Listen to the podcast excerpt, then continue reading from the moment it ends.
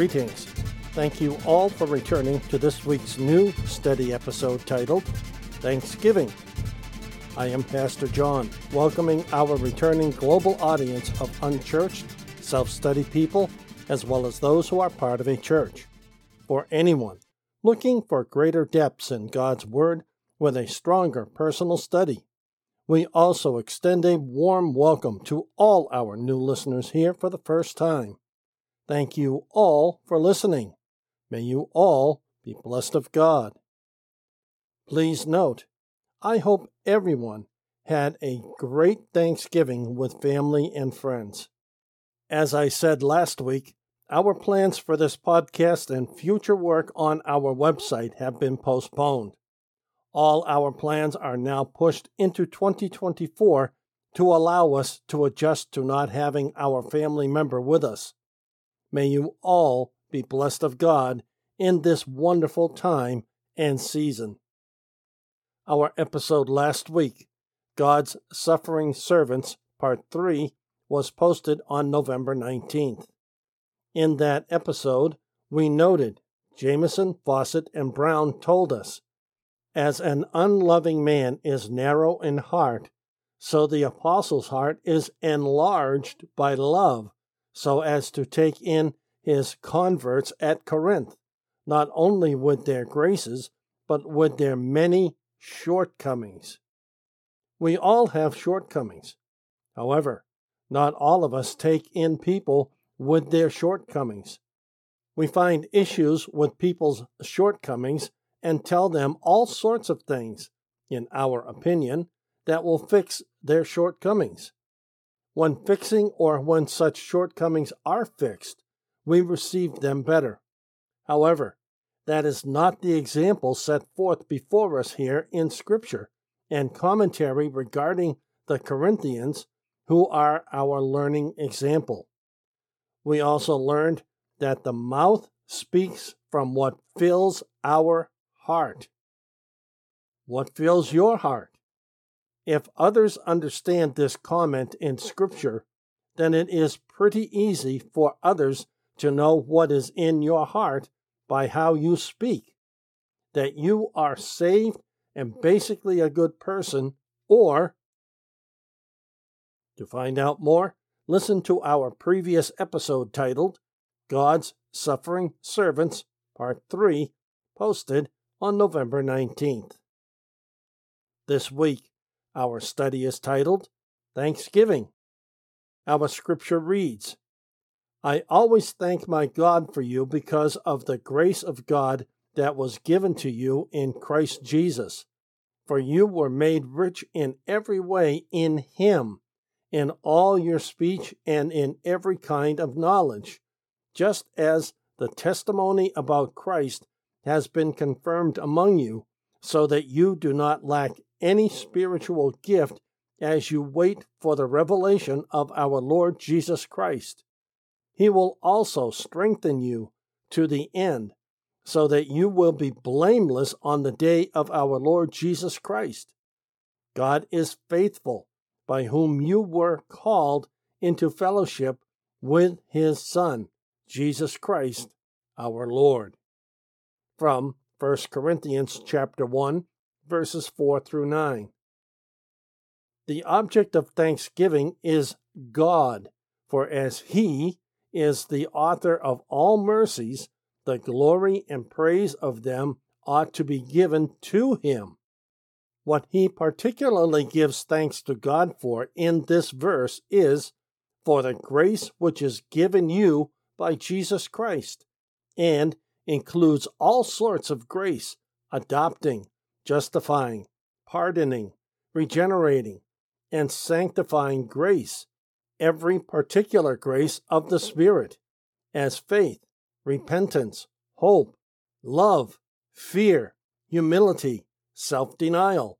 All are gifts of God and entirely owing to His free grace and not to man's free will and power or to any merits of his, and all come through the hands of Christ, and are given forth by him as the mediator of the covenant and in consequence of his blood, righteousness, sacrifice, and merit. Edited from the new John Gill's exposition of the entire Bible. The first sentence tells us two things. First, the object of thanksgiving is God, comma. Yes, here in these present days, we have much for which we need to be thankful to God. However, the true object of our thanksgiving is God. In this holiday season, in our holiday of thanksgiving, do we make enough room for God to be the object of our thanksgiving? Or is he some afterthought if we think of him at all?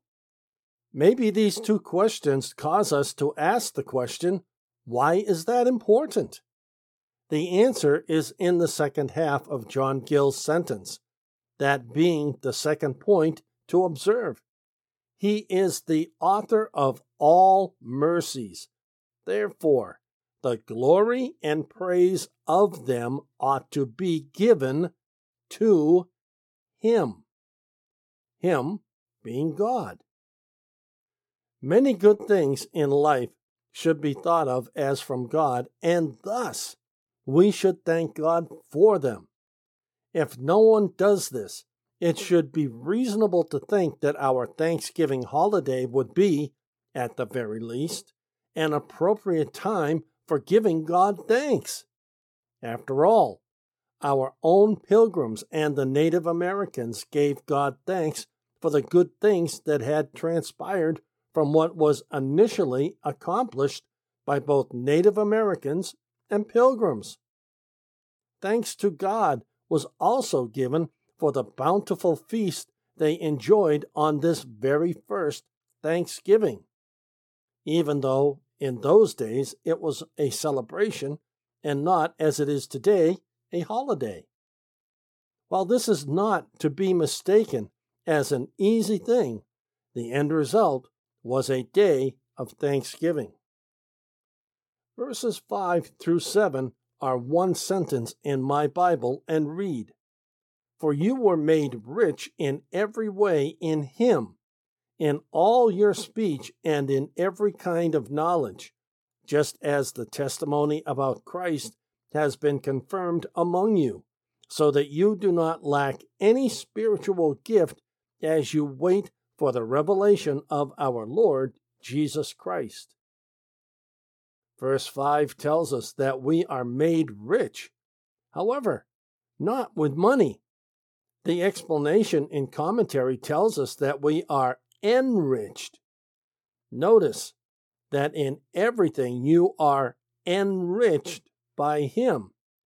This is still a continuation of the thanksgiving for this church, that they were, quote, enriched, end quote, or plentiful and abundantly provided for by Christ with all grace, with all the riches of grace, with his own unsearchable riches, of which they were made partakers, and the riches of glory to which they were entitled by him, and all which come to them through his poverty, which makes his grace in the donation of these riches the more illustrious. And particularly, the apostle is thankful that they were enriched by Christ. From the New John Gill's exposition of the entire Bible. Notice the categories of our enrichment that is spiritual and not monetary. We have in Christ riches of grace, unsearchable riches, and riches in glory. This is why it is said by John Gill that in everything you are enriched by Him. That clearly means we are not necessarily made financially wealthy or financially rich. We are spiritually enriched by Christ. We are plentiful and abundantly provided for by Christ. We are spiritually wealthy and abundantly provided for by Christ, with all the riches of grace, with his own unsearchable riches, and the riches of glory. They are entitled by him, and all which come to them through his poverty.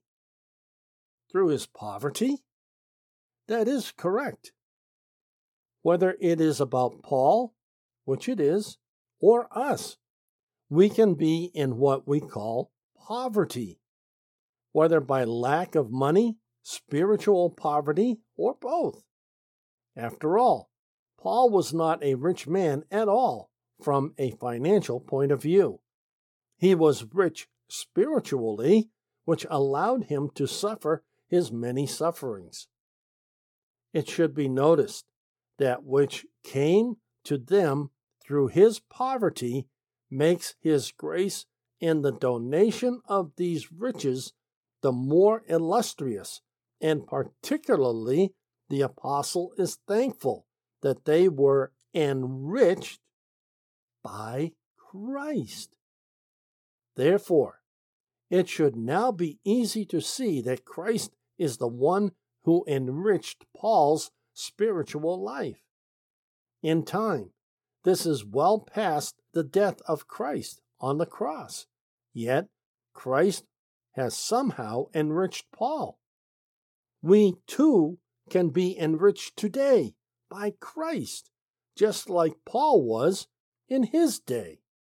We, as they were, are enriched in all utterance and in all knowledge, that not only they had the knowledge of the truths and doctrines of the gospel concerning the person, offices, grace, and righteousness of Christ in the theory of them, or a speculative notion of them, but for the most part had a spiritual experimental knowledge of these things, and many of them had such large gifts of knowledge, elocution, meaning a style or manner of speaking, especially in public, and utterance, that they were richly qualified to preach the gospel to others, nay, even had the extraordinary gifts of the Spirit, so as to speak with diverse tongues, as the Spirit gave them utterance.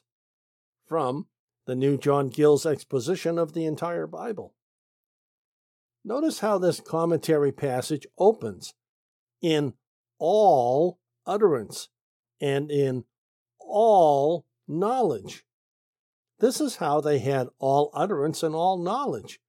They not only had the knowledge of the truths and doctrines of the gospel concerning the person, offices, grace, and righteousness of Christ in the theory of them or a speculative notion of them, but for the most part had a spiritual, experimental knowledge of these things, and many of them had such large gifts of knowledge, elocution, again meaning a style or manner of speaking, especially in public, and utterance, that they were richly qualified to preach the gospel to others. As saved in Christ, are we richly qualified to preach the gospel to others? Do we possess the spiritual experimental knowledge of these things? Notice too, they had such large gifts of knowledge, elocution, and utterance that they were richly qualified to preach the gospel to others do we possess large gifts of knowledge, elocution, and utterance that we are richly qualified to preach the gospel to others? I ask this question again because your personal answer to it is very important. Further, even as the testimony of Christ was confirmed in you by quote, the testimony of Christ, end quote, is meant the gospel of Christ, which bears a testimony to his deity, his incarnation, his obedience, sufferings, and death, his resurrection from the dead, ascension to heaven, session at God's right hand, and intercession for the saints, to redemption by his blood, justification by his righteousness, pardon and atonement of sin by his sacrifice, and complete salvation by his obedience and death.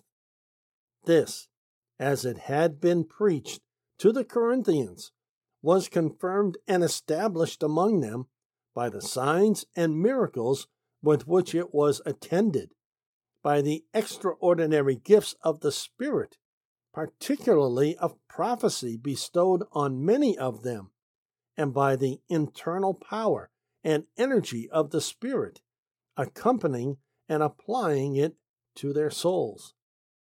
From the New John Gill's exposition of the entire Bible. First, we note that by the testimony of Christ is meant the gospel of Christ.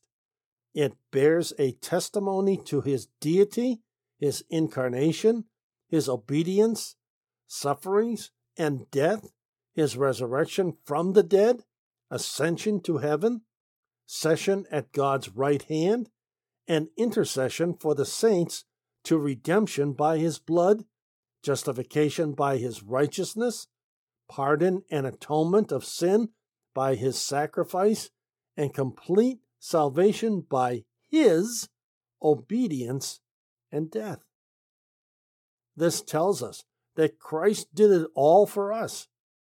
I think that alone is something to be thankful for this Thanksgiving holiday.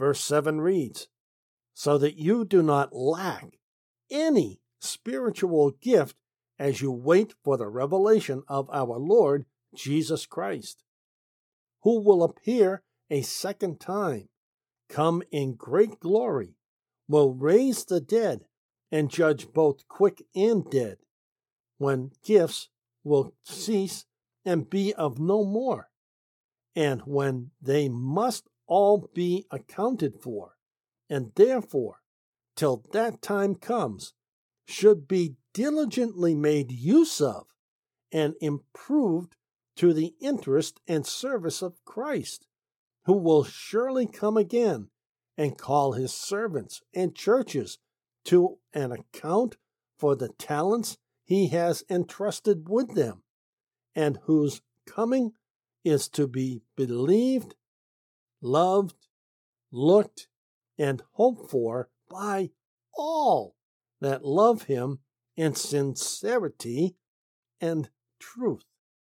From the New John Gill's exposition of the entire Bible.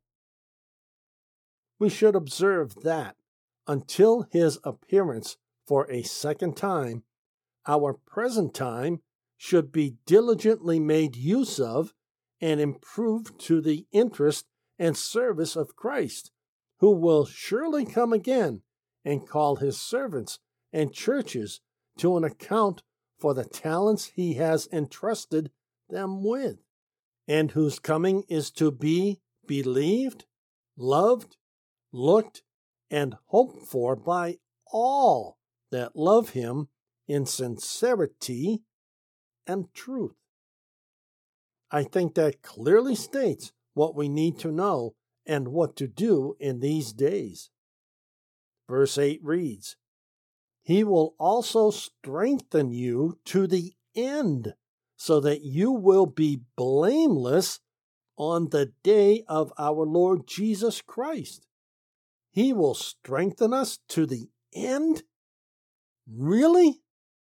For the express purpose that you will be blameless on the day of our Lord Jesus Christ, who shall also confirm you unto the end.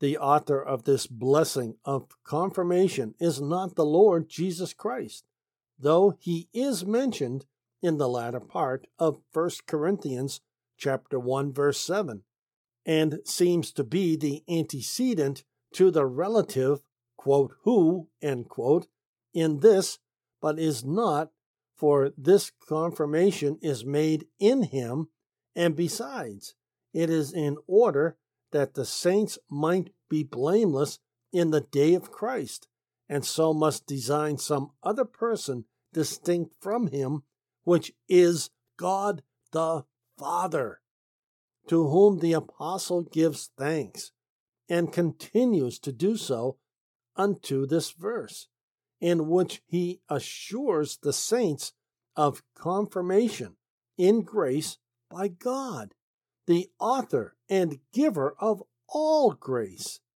and which may be understood of their confirmation in the love and favor of God, from which there can be no separation, and of their establishment in the person of Christ, and in the doctrines of grace, and of the permanency of the grace of the Spirit in them, and of their perseverance in faith and holiness unto the end, that is, of their days, even until the day of Christ, when the good work begun in them shall be performed and finished, that is, forever, quote unquote, as the Ethiopic version reads it. For the love of God to his people always continues. Their interest in Christ can never be lost. Grace in them is an immortal seed, nor shall they be ever finally and totally moved away from the hope of the gospel, that you may be blameless, not in themselves, for no man is without his faults, none of God's children are without their failings and infirmities. They have wherefore to blame themselves, and may be blamed by God too in a providential way. But they are so in Christ, their head, being justified by his righteousness and washed in his blood, and so in the sight of God, as considered in Christ, and will appear such in the day of our Lord Jesus Christ, when he shall descend from heaven and take his saints to him, and present them to himself a glorious church without spot or wrinkle or any such thing. From the New John Gill's exposition of the entire Bible. In this commentary passage of John Gill's, we want to note two things. First, for the love of God to his people always continues. Their interest in Christ can never be lost. Grace in them is an immortal seed, nor shall they be ever finally and totally moved away from the hope of the gospel. It is very important to notice these four things as follows 1 the love of God to his people always continues. Two, your interest in Christ can never be lost. Three, grace in you is an immortal seed. Four, you shall never be finally and totally moved away from the hope of the gospel. Items 1 and 3 tell us the love of God to his people always continues. Grace in you is an immortal seed. Items 2 and 4 tell us your interest in Christ can never be lost. You shall never be finally and totally moved away from the hope of the gospel. That last combination of thoughts should be reassuring to you no matter where you are right now in your walk with Christ. Maybe you are in an awful place right now with little, if any, hope of it getting better anytime soon. Maybe, for this reason, you have not praised God and or prayed to God for some time. Yet, we can rest assured that our interest in Christ can never be lost. We shall never be finally and totally moved away from the hope of the gospel. While this may seem to be the opposite side of the coin, so to speak, it is not, and you have not lost your salvation if there is any truth to John Gill's comments. For even you will be there when the day of our Lord Jesus Christ comes, when he shall descend from heaven and take his saints, you and me, to him and present us to himself a glorious church without spot or wrinkle or any such thing. Does this sound like once saved, always saved? Yes, it does, because once saved, always saved is true. If it is not, then John Gill's comments are also untrue. Our last verse, verse 9, reads God is faithful, by whom you were called into fellowship with his Son, Jesus Christ, our Lord. In closing, the new John Gill's exposition of the entire Bible tells us God is faithful by whom you were called. These words contain arguments assuring the saints of their confirmation in grace and of their being preserved blameless to the day of Christ, taken from the faithfulness of God, who is always true to his promises. Whatever he has said, he will do it. He will never suffer his faithlessness to fail.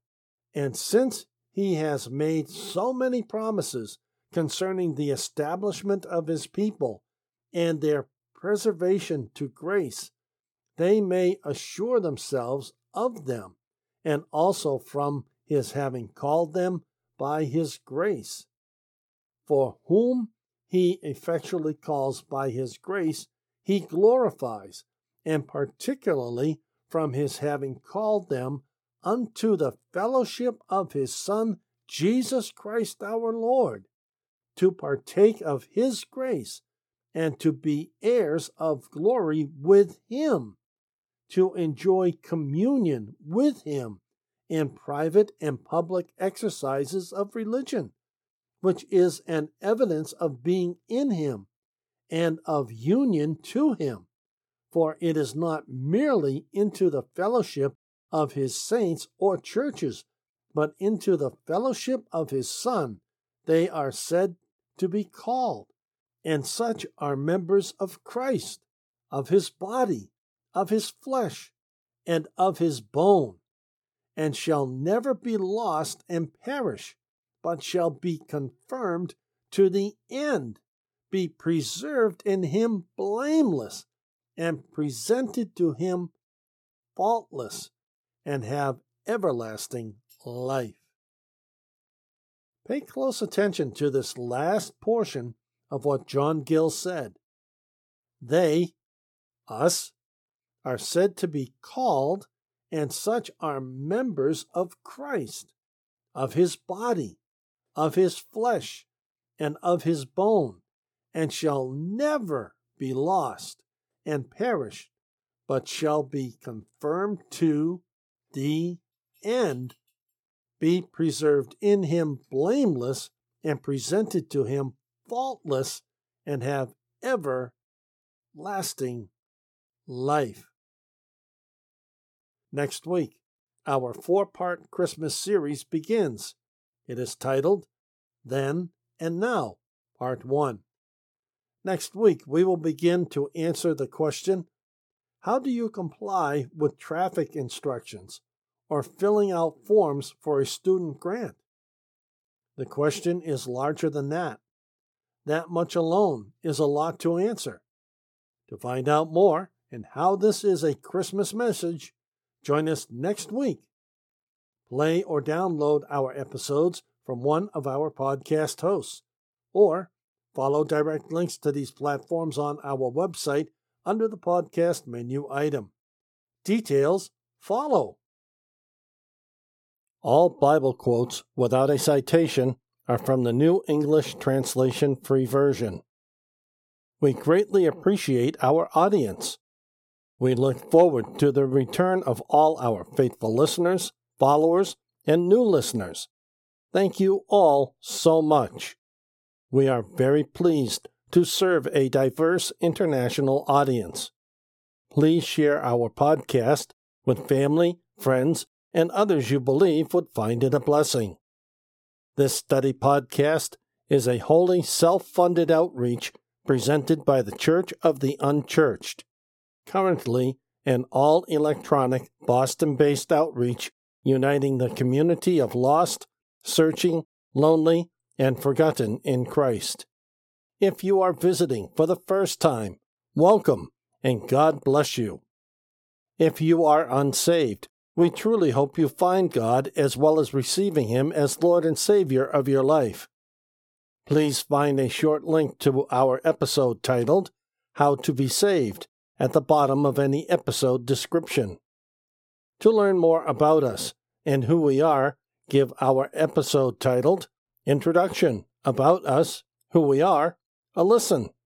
In that episode, you will learn more about us, who we are reaching out to, our mission, vision, ministry, and more.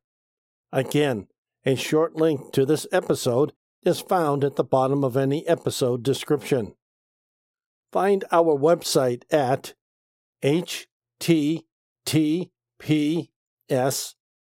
colon forward slash forward slash the church of the unchurched dot org. Please type the church of the unchurched as a single word with no hyphen or spaces in unchurched. Our mobile, tablet, and desktop compliant website has more information, links to many of our podcast platforms under the podcast menu item. We are found on podcast platforms like iTunes, Google Podcasts, Amazon Podcasts, and Spotify, to name a few. We refresh all our feeds with every weekly episode upload on Sundays, East Coast Time, USA. These sites update our feed within 24 hours of our refresh. Our RSS feed is syndicated on many popular podcast RSS feed platforms. Find us on a preferred platform to follow us as we continue to grow. Now to him who is able to strengthen you, to the only wise God, through Jesus Christ, be glory forever. Amen. Until next week, this is Pastor John for the Church of the Unchurched.